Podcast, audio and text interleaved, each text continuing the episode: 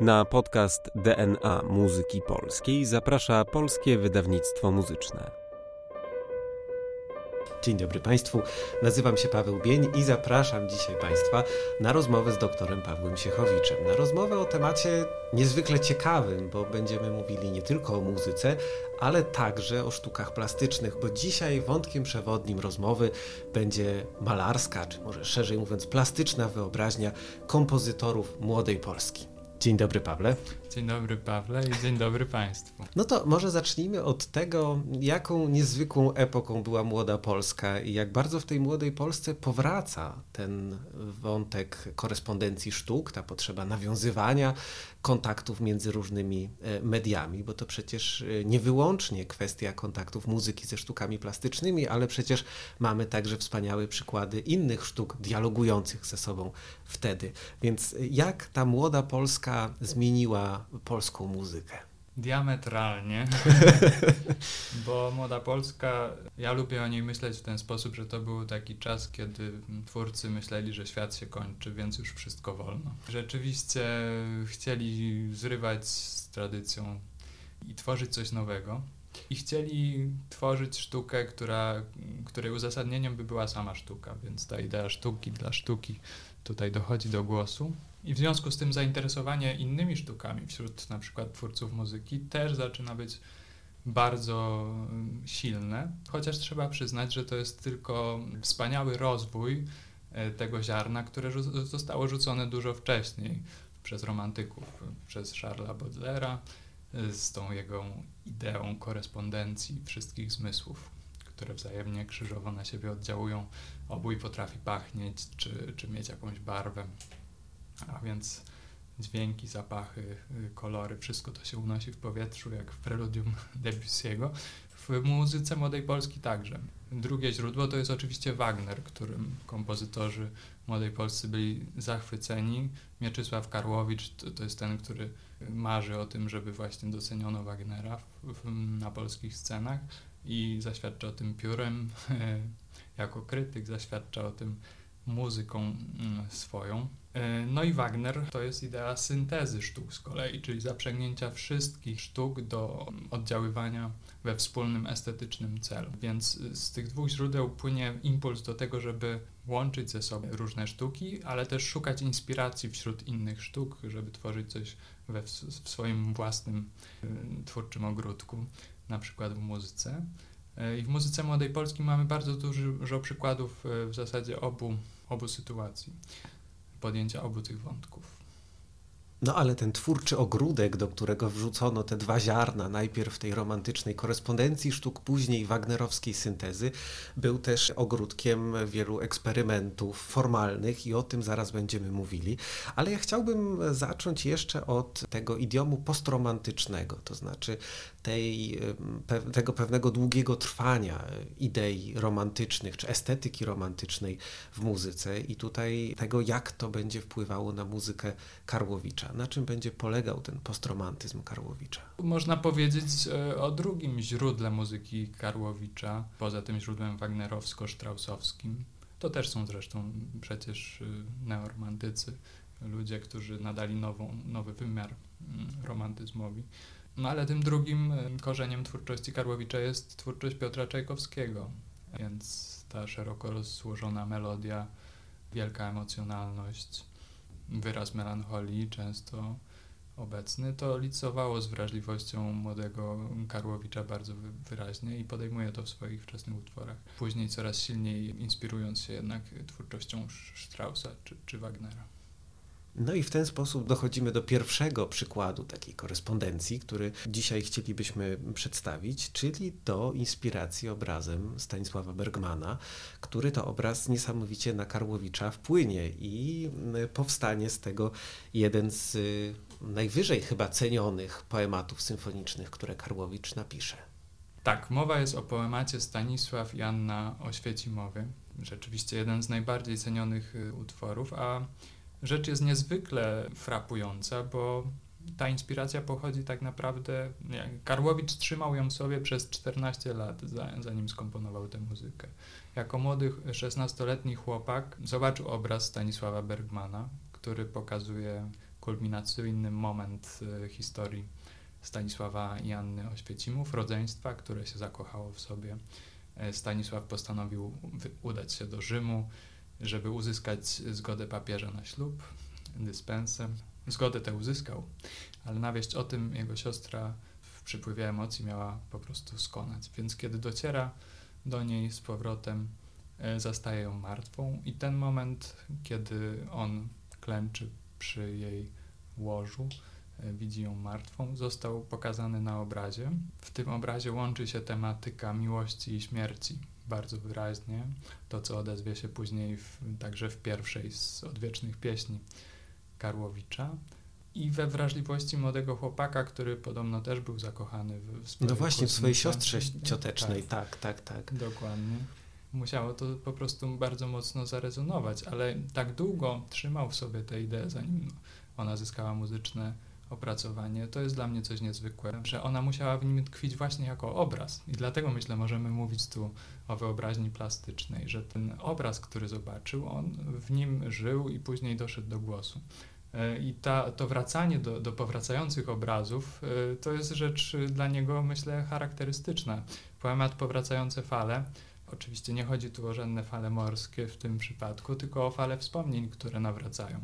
I w warstwie muzycznej śledzimy, jak takim, taki stan melancholii prze, przerywany jest kolejnymi wyrazistymi myślami muzycznymi. Tak wyrazistymi, jakby w tym momencie, jakbyśmy w tym momencie byli świadkami właśnie jakichś takich żywych obrazów, które stoją przed oczami, obrazów z przeszłości. I dlatego myślę, że muzyka Karłowicza w pewnym sensie żyje obrazami. No to bardzo ciekawe stwierdzenie, tym bardziej, że e, nawet w tym poetyckim guście Karłowicza, wtedy kiedy wybiera teksty do swoich pieśni, też mam wrażenie, że bardzo mocno taki postromantyczny, trochę sentymentalny ton się odzywa. Zresztą ten etos nieszczęśliwej miłości, który widzimy w historii Stanisława i Anny Oświecimów, będzie tutaj też parokrotnie powracał.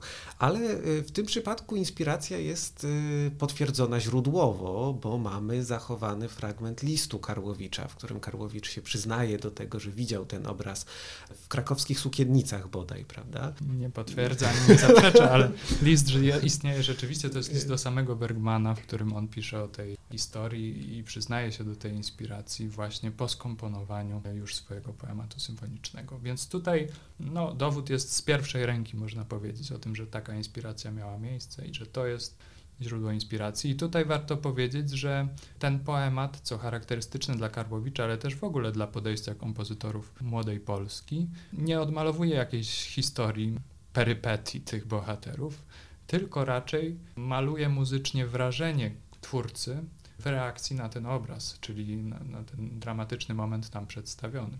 Czyli raczej jest rodzajem takiego pejzażu duszy niż jakiegoś spektrum kolejnych zdarzeń odbywających się, tak? Zdecydowanie tak. I, i e, myśl muzyczna, którą muzykolodzy nazywają e, motywem losu, ona się tam pojawia w, w tym poemacie wielokrotnie. Na koniec przybiera szaty marsza żałobnego i wtedy staje się jasne, że y, właśnie przyglądamy się jakiemuś takiemu duchowemu procesowi rozumienia tej sytuacji, mhm. którą, która została utrwalona na, obra na obrazie Bergmana. A czy ten język muzyczny Karłowicza w tym poemacie symfonicznym wnosi coś nowego, czy jest bardzo tradycyjny, bardzo mocno osadzony jednak w tej postromantycznej stylistyce? To jest muzyka właśnie łącząca te dwie sfery wpływów emocjonalność Czajkowskiego, pracę tematyczną, przetworzeniową Straussa, podejście jego do motywyki muzycznej i myślę, że nie o taki dyskurs nowatorstwa tutaj chodzi. Ta muzyka była nowa, szczególnie w polskim kontekście. Może w europejskim kontekście nie wygląda tak świeżo, ale kiedy przyglądamy się muzyce młodej Polski, myślę, że bardziej jest interesujące to, jak ten pomysł na pisanie muzyki właśnie wywodzący się od Straussa jest przez różnych kompozytorów stosowany do różnych właśnie idei charakterystycznych dla nich i jak oni go wykorzystują, jak to się sprawdza. Karłowicz ma swój sposób, naznaczony właśnie tematami, tematami, które będą powracać w różnych jego utworach, czyli tematem miłości związanej ze śmiercią, jakiejś nieukojonej tęsknoty, e, tematu, który od wagnerowskiej Izoldy, Izoldy. Jej Libestot no, żyje w, w, w świadomości twórców i odżywa co, co i róż. Bo mnie tutaj bardzo tak. zafrapowała kwestia samego obrazu, to znaczy obrazu, który jest dziełem arcykonserwatywnym, dziełem bardzo mocno utrzymanym jeszcze w takiej stylistyce malarstwa historycznego, malarstwa akademickiego, z taką no, wyliczoną iście matematycznie kompozycją, doskonałym opracowaniem warsztatowym. No przecież Bergman był uczniem Jana Matejki między innymi, więc tutaj ten taki bardzo solidny matejkowski sznyt widać w tym, ale no zupełnie nie ma tego młodopolskiego polotu. Młoda Polska w malarstwie zwalczała twórczość taką jak Bergmana, więc tym bardziej wydało mi się interesujące, że Karłowicz podszedł do tego bez żadnych uprzedzeń, że ta inspiracja mogła sięgać nie tylko dzieł powstających równocześnie i powstających w ramach tego konglomeratu różnych twórczych idei zwanego Młodą Polską, ale też mogła sięgnąć nawet po to, co inni młodopolscy artyści mogliby zwalczać jako akademickie pacykarstwo, więc tutaj też myślę, że y, świadczy to o jakiejś dużej wrażliwości Karłowicza. Ale o jeszcze jednym odcieniu wrażliwości Karłowicza e, chciałem z Tobą, Pawle, porozmawiać, mianowicie o jego fascynacji górami, bo Karłowicz był jednym z pierwszych polskich artystów, którzy tak żywo góry pokochali. No zresztą skończyło się to e, tragicznie, ale to e, może opowiesz nam coś więcej na ten temat. No tak, ta miłość Karłowicza do gór to jest e, miłość, która skończyła się śmiercią, więc te wątki wiążą się także w jego prywatnej biografii. Zginął tragicznie pod lawiną i tak symbolicznie dopełnił y, tej swojej twórczej drogi, która jakby najpełniejszy estetyczny wyraz znalazła w poemacie Odwieczne Pieśni. Poemacie, który ewidentnie w ostatniej swojej części trzeciej wynosi muzykę w miejsce jakichś bezkresnych przestrzeni, bo tam motyw, temat całej tej części E, opiera się na sekwencji kolejnych alikwotów, rozpisanych jakby od najniższych instrumentów orkiestry do coraz wyższych, więc e, muzyka zakreśla właśnie metaforycznie taką nieskończoną przestrzeń, którą można zobaczyć ze szczytu Tatr, którą Karłowicz się zachwycał, czego świadectwo dał także w swoich fotografiach chwytających te nagie szczyty gór przede wszystkim. To jest dla mnie coś mm, fascynującego, że w tych swoich y, fotograficznych portretach Karłowicz nie szukał jakiejś anegdoty, tylko portretował y, nagą naturę, jakby chcąc uchwycić to wrażenie dla siebie na później. I jestem przekonany, że nosił je w sobie i komponując takie utwory jak, jak Odwieczne Pieśni, Myślę, że ta górska wrażliwość gdzieś tutaj rezonuje. A trzeba dodać jeszcze, że to bardzo wpisuje się też w filozoficzne inspiracje młodej Polski, bo Nietzsche to jest ten filozof, który wychwalał górskie powietrze jako to powietrze ostre, w którym można wyraźnie widzieć świat, wyraźnie myśleć e, i zachęcał do tego, żeby ci, którzy chcą mm, jego śladami podążyć, pisał tak w Homo, żeby mm, porzucili to, co przyziemne, niskie i wspięli się na szczyty e, i ruszyli tam w te przestrzenie niedostępne. Więc tutaj krajobraz łączy się bezpośrednio też z postawą estetyczną, postawą filozoficzną, egzystencjalną wobec świata. Ale to też taka fascynacja bardzo malarska, bo przecież tej audiosfery Y, Tatr i Zakopanego, muzyki góralskiej u Karłowicza nie usłyszymy. Mimo tego, że młoda Polska przecież też często do tej ludowości będzie nawiązywała. Karłowicz akurat nie. Czy, czy mamy jakieś tropy, dlaczego nie chciał wprowadzać do swojego języka muzycznego?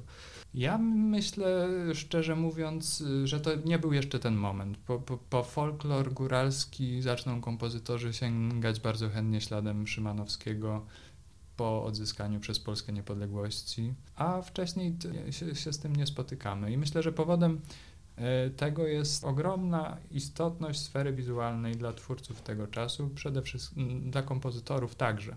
Jest taki Litwin, który należy do tego kręgu młodej Polski, Mikołaj Konstanty Czurlionis i Radosław Okulicz-Kozaryn książkę o nim nazwał Litwin wśród spadkobierców króla ducha odwołując się do tego słynnego poematu Juliusza Słowackiego. Kozaryn właśnie wskazuje na to, że to Słowacki, a nie Mickiewicz był dla młodopolskich twórców tym bezpośrednim punktem odniesienia. Był dużo bardziej wrażliwy na sferę światła, wizualną, wizyjną. Tak.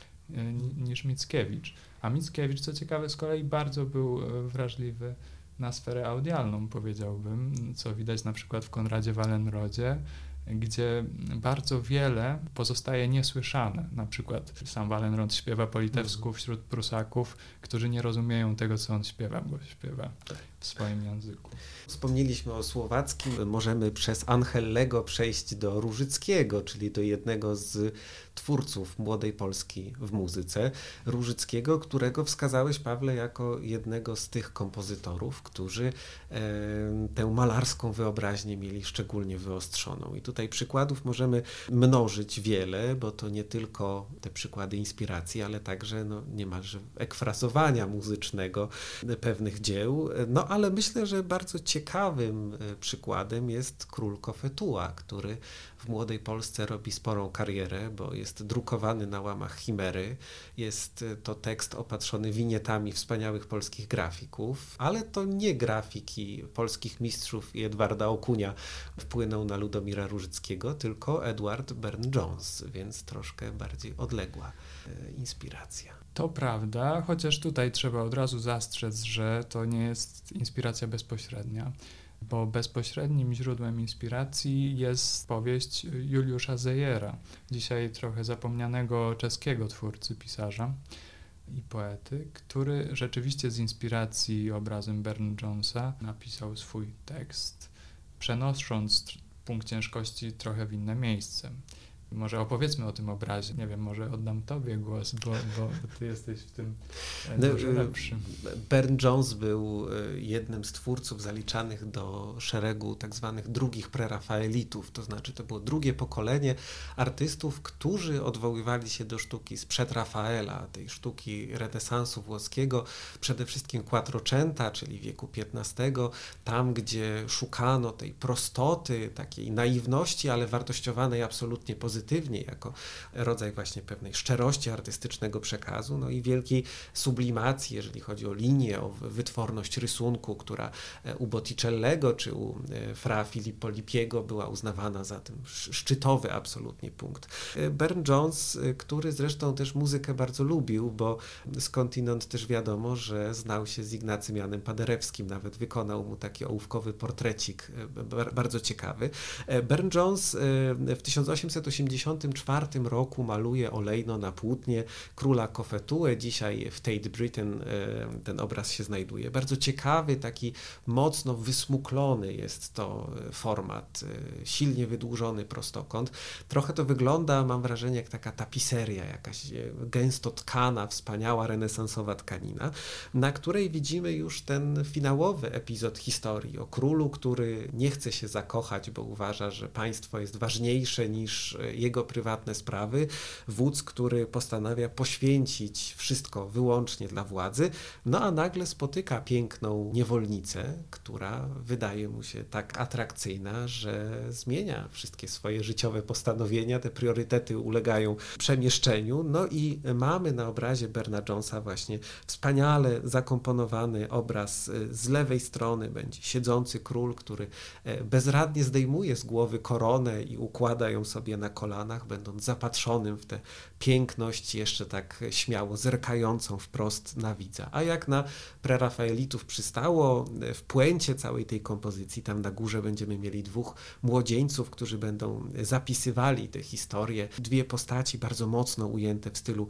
włoskiego renesansu. No i historia o niezwykłym zauroczeniu, o tym uczuciu, wrażeniu, które pokonuje różne schematy intelektualne czy rygory intelektualne które narzucał sobie władca.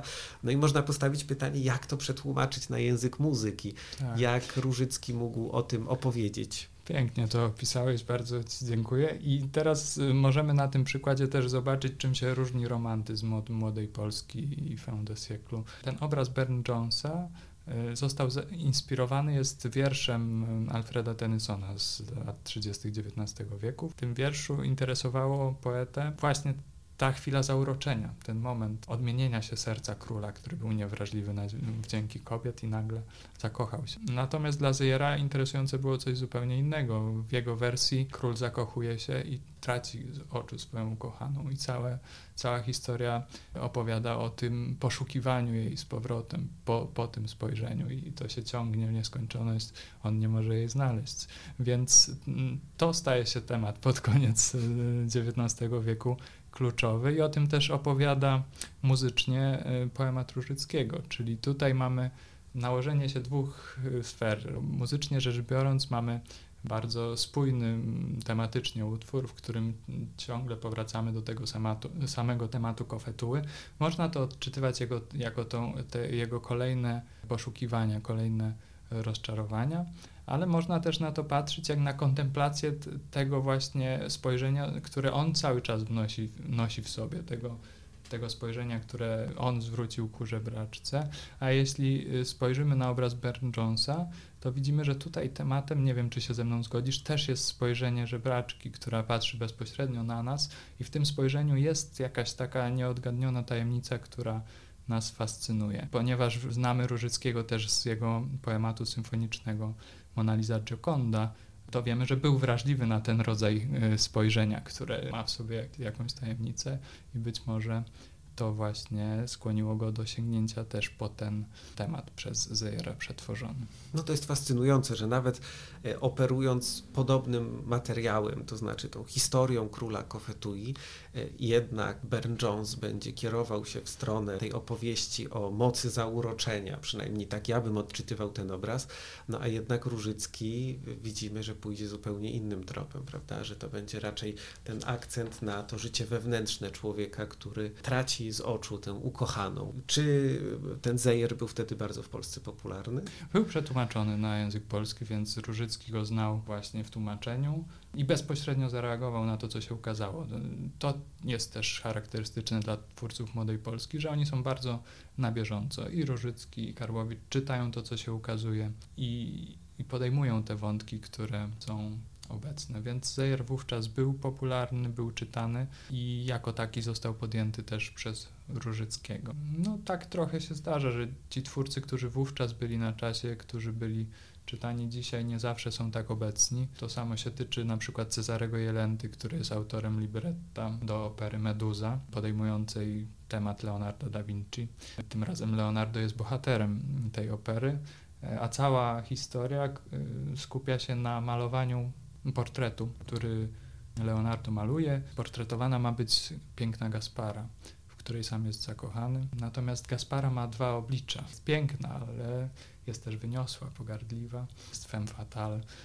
Jak na młodą Polskę przystało. Tak, tak. dlatego Leonardo potajemnie maluje dwa wizerunki. Jeden to jest ten piękny, drugi to jest demoniczny Gaspara jako meduza. Co, co znowu kieruje nas w stronę Jacka Malczewskiego, bo przecież Malczewski miał na swoim koncie przynajmniej ze trzy portrety Heleny Sulimy, aktorki krakowskiej, przedstawianej jako meduza właśnie, więc tutaj widzimy, że... Wspaniałe te, te, połączenie. E, Mi się to skojarzyło tropy... z kolei z tym, co pisałeś o portrecie Witkacego, swoim autoportrecie i Maryli Grossmanowej gdzie mamy w jednym portrecie wizerunek, jakby to powiedział Witkacy, wylizany. wylizany. tak. I ten ujawniający demoniczną stronę tak. jej być może osobowości. No więc Gaspara oczywiście w tej operze w jakiś sposób dowiaduje się o tym drugim obrazie, nie wytrzymuje tej ciekawości, musi go zobaczyć i kiedy patrzy w to swoje meduzowe oblicze, pada martwa. Tutaj mamy też po prostu historię tego, jak wielką moc przypisuje się obrazowi. No tak, to pra bardzo... prawie jak w portrecie Doriana Greya, prawda? Tak, no.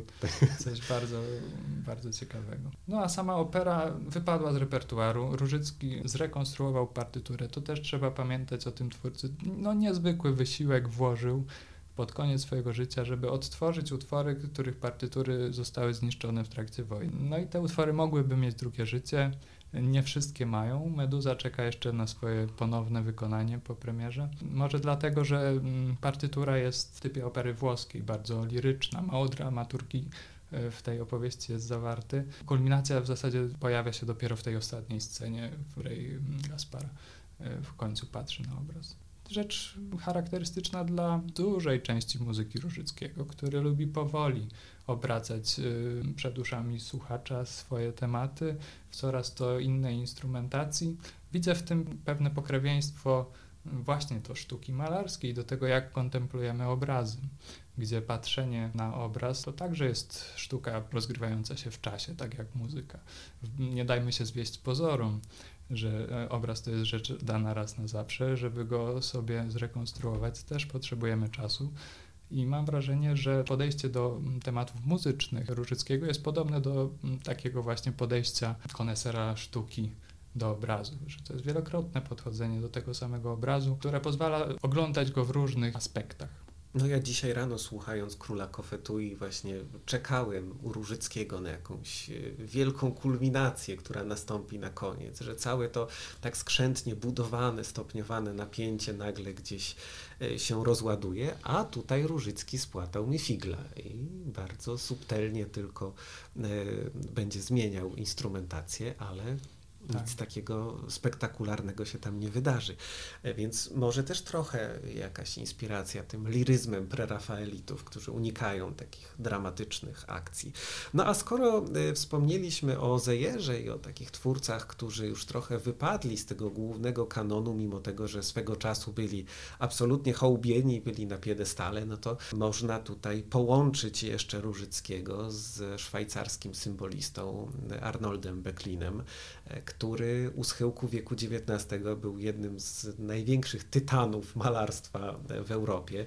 Bardzo często się do niego odnoszono. Mam wrażenie, że w literaturze bardzo dużo było odniesień do jego sztuki. Zresztą była to też sztuka e, reprodukowana. No i jego obraz z Nowej Pinakoteki w Monachium Grafal, który także znajdzie swoje muzyczne odzwierciedlenie właśnie u Ludomira Różyckiego. Co to będzie, Pawle? Właśnie utwór pod tytułem Grafa, e, który jest utworem fortepianowym, opus czwartym, także bardzo wczesny utwór, ale utwór skomponowany już po zakończeniu studiów u Noskowskiego, czyli sytuacja trochę inna niż opus pierwsze Stańczyk, także bezpośrednio inspirowany obrazem, to obrazem Matejki, bezpośrednio już nawet nie ucznia Matejki, jak to było w przypadku Karłowicza. Więc mamy te początki właśnie inspiracji w obrazach zupełnie niemłodopolskich, ale jednocześnie mamy tutaj Buklina, który dla twórców tego czasu stał się bardzo żywą inspiracją, a także twórców późniejszych, przypomnijmy choćby Wyspę Umarłych Rachmaninowa, poemat symfoniczny inspirowany obrazem Buklina i także obrazem znanym z reprodukcji, bo wiemy, że Rachmaninow nie widział Gryfal w oryginale, a mm, Różycki nie widział, źle, coś namieszałem, Rachmaninow nie widział Wyspy Umarłych, tak. Różycki nie widział Gryfal, znał je z reprodukcji, dopiero później ją zobaczył w Monachium. Niemniej jednak ujęcie tego tematu morskiej zabawy Trytonów i Najad e, musiało go zainspirować do tego, żeby stworzyć utwór, który łączy w sobie bardzo subtelnie taką muzyczną ilustracyjność. Bardzo subtelnie mówię, bo tak naprawdę do ruchu fal tam nawiązuje tylko figuracja lewej ręki w jednej z części utworu, takiej refrenicznie powracającej, więc ta ilustracyjność nie jest bardzo rozbudowana. Znów koncentracja położona jest na nieśpiesznie rozwijającą się dynamikę uczuciową. Tutaj mamy opozycję tonacji Amol i Edur. Edur to jest tonacja erotyczna miłosna u Różyckiego bardzo ta symbolika jest eksponowana i eksploatowana, więc tutaj możemy mieć pewność, że o to właśnie chodzi w tym utworze także.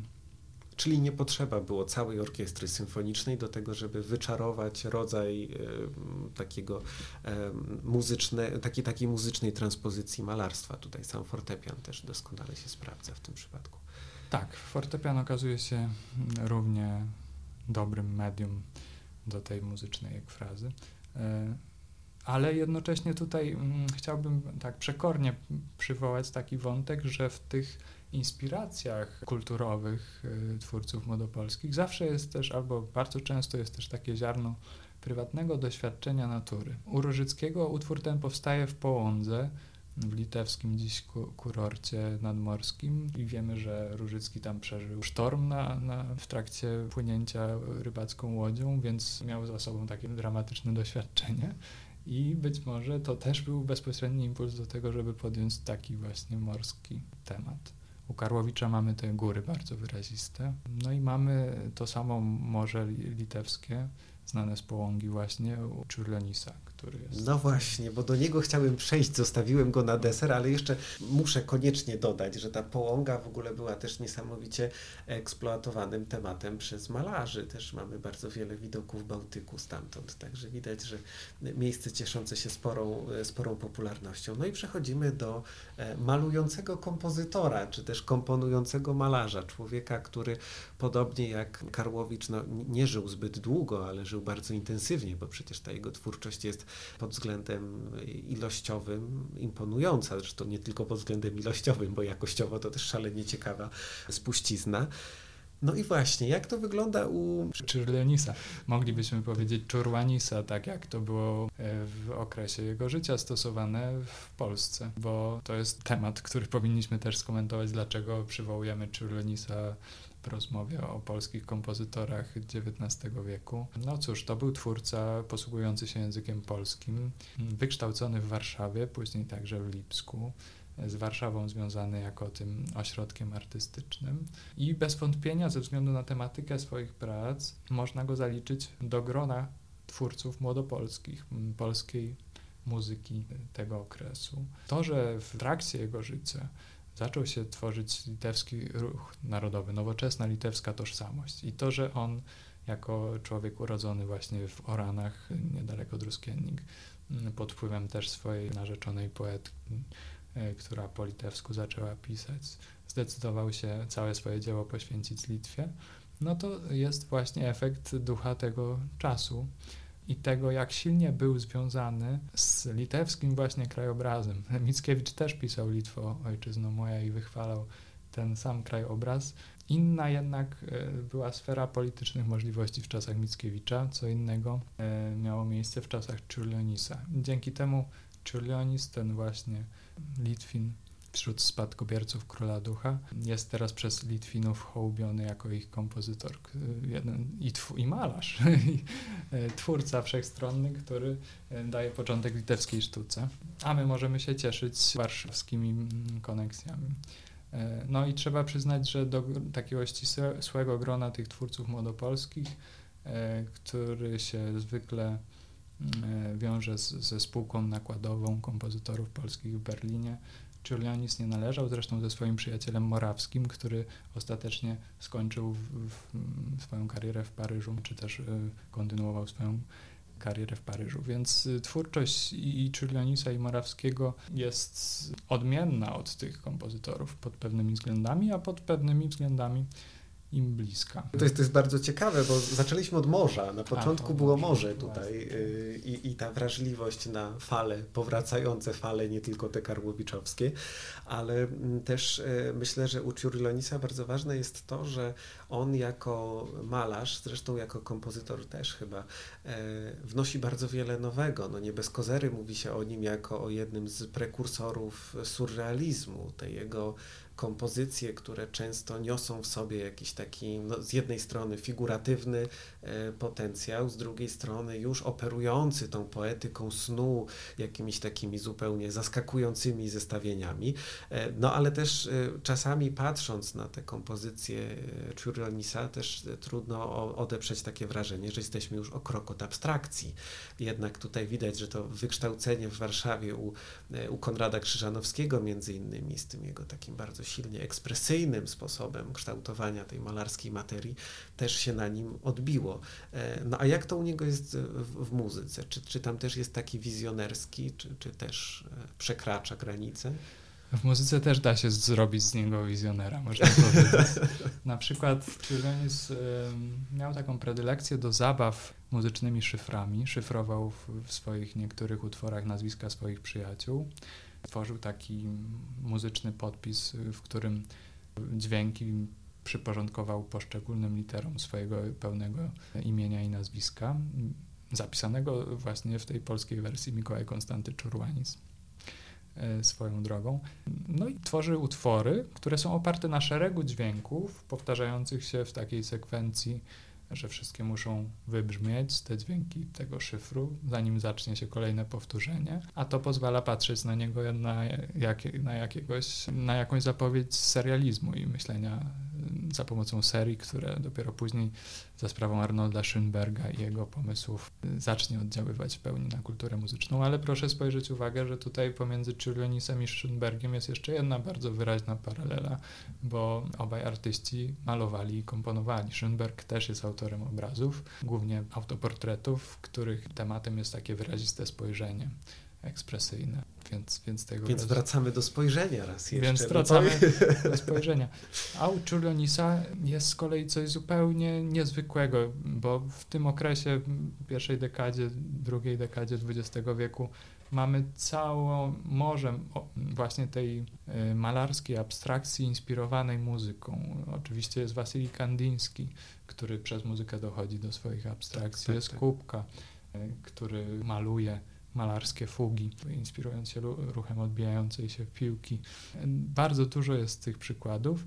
A Czurlionis jest w tym wszystkim wyjątkowy ze względu na swoje bardzo ścisłe muzyczne wykształcenie. I te jego obrazy, którym nadaje muzyczne tytuły, widać w nich e, myślenie formą muzyczną. No właśnie, bo one często układają się w cykle. Tam są na przykład tak. sonaty, prawda? Zbudowane tak jak klasyczna sonata z czterech części z czterech lub trzech części, w których wyróżniamy właśnie tak jak w cyklu sonatowym i takie są tytuły tych poszczególnych obrazów. Allegro, Andante, czyli część wolna, Scherzo i finale, często też dookreślane słowem allegro. Nie bez kozery można się tam doszukiwać y, jakichś analogii z formą sonatową, ale rzecz wydaje się jeszcze ciekawsza, bo w okresie, kiedy malował te obrazy, te muzyczne obrazy, kiedy zaczynał wypróbowywać na gruncie malarstwa ideę sonaty, ideę fugi, komponował też bardzo krótkie takie szkice muzyczne. Te szkice później Witautas Landsbergis, muzykolog, prezydent Litwy, opracował jako redaktor, dopisał zakończenia, stworzył z nich zamknięte muzyczne całości, także one są w repertuarze pianistów można je usłyszeć w takiej właśnie wersji edytorskiej, ale przez Czulionisa te urywki muzyczne zostały zostawione w szkicach.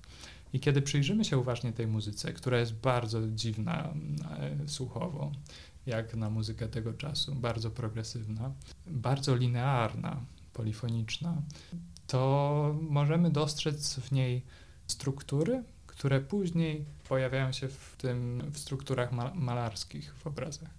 E, Mikołaja Konstantego.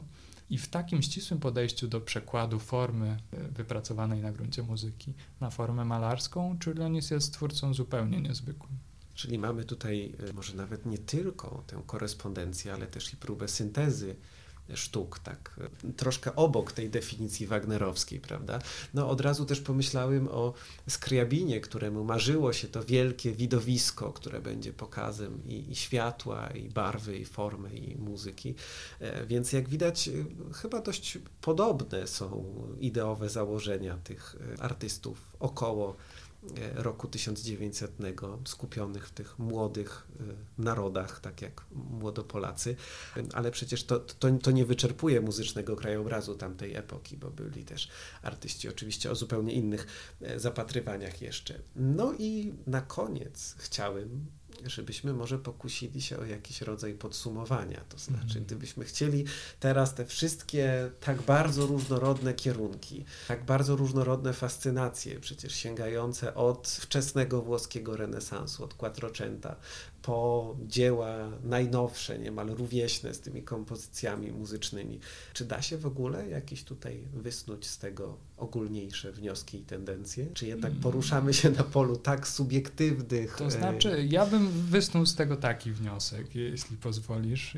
Ciekaw jestem, czy, czy podejmiesz tę zachętę, którą zamierzam sformułować, ale jedno jest pewne, że kompozytorzy tego czasu silnie inspirują się sferą obrazową, mają tą taką plastyczną wyobraźnię, jak powiedzieliśmy w, na początku tej rozmowy. I ten wątek, mam wrażenie, no często nie jest jakoś tak ochoczo podejmowany przez nas jako słuchaczy, jako ludzi uczestniczących w kulturze muzycznej, która nastawiona jest na słuchanie.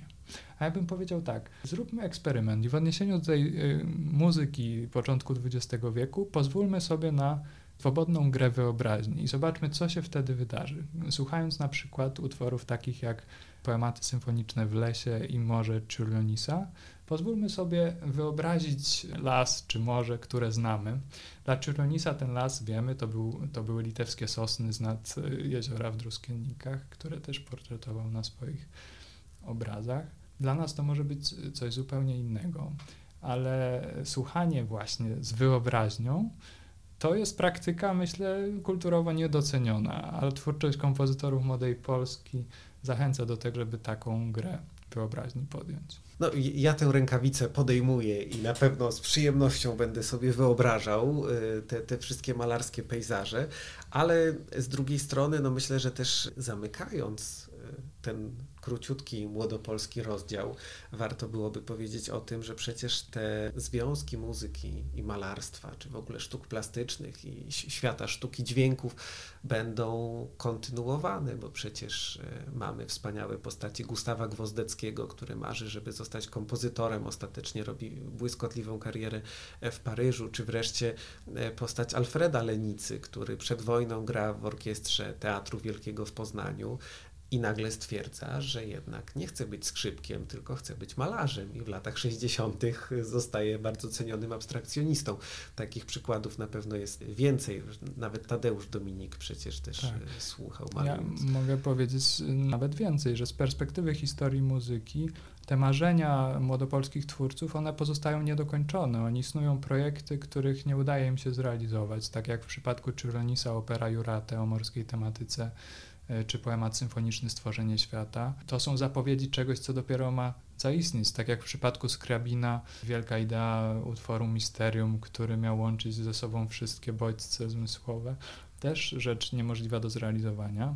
I dopiero dzisiaj w epoce multimediów możemy takie doświadczenia w zupełnie inny sposób już podejmować. Tak jak na przykład w jarowym filmie, który powstał niedawno y, z inspiracji twórczością Czurlenisa, który pozwala nam właśnie w tej wirtualnej rzeczywistości wejść w świat jego obrazów i w towarzystwie jego muzyki, muzyki współczesnego mm, kompozytora litewskiego, która ten obraz audialny uzupełnia, no, ten świat samodzielnie eksplorować. Takiego doświadczenia z pewnością nie mogli sobie wymarzyć y, ani Czurlenic, ani Skrabin, ale myślę, że byliby zadowoleni z efektów, które mogliby w ten sposób przeżyć. Czyli mamy szczęście żyć w epoce, kiedy spełniają się marzenia młodopolskich artystów i niech to będzie radosną puentą y, tego spotkania. Bardzo serdecznie dziękuję Ci, Pawle, za to, że zgodziłeś się opowiedzieć o, o swojej niezwykłej wrażliwości i wspaniałej wiedzy, nie tylko na temat muzyki, ale także sztuk plastycznych. Dziękuję Państwu bardzo serdecznie. Ja serdecznie dziękuję. Wydawcą podcastu DNA Muzyki Polskiej jest Polskie Wydawnictwo Muzyczne. Zapraszamy na kolejne odcinki oraz do śledzenia naszych mediów społecznościowych.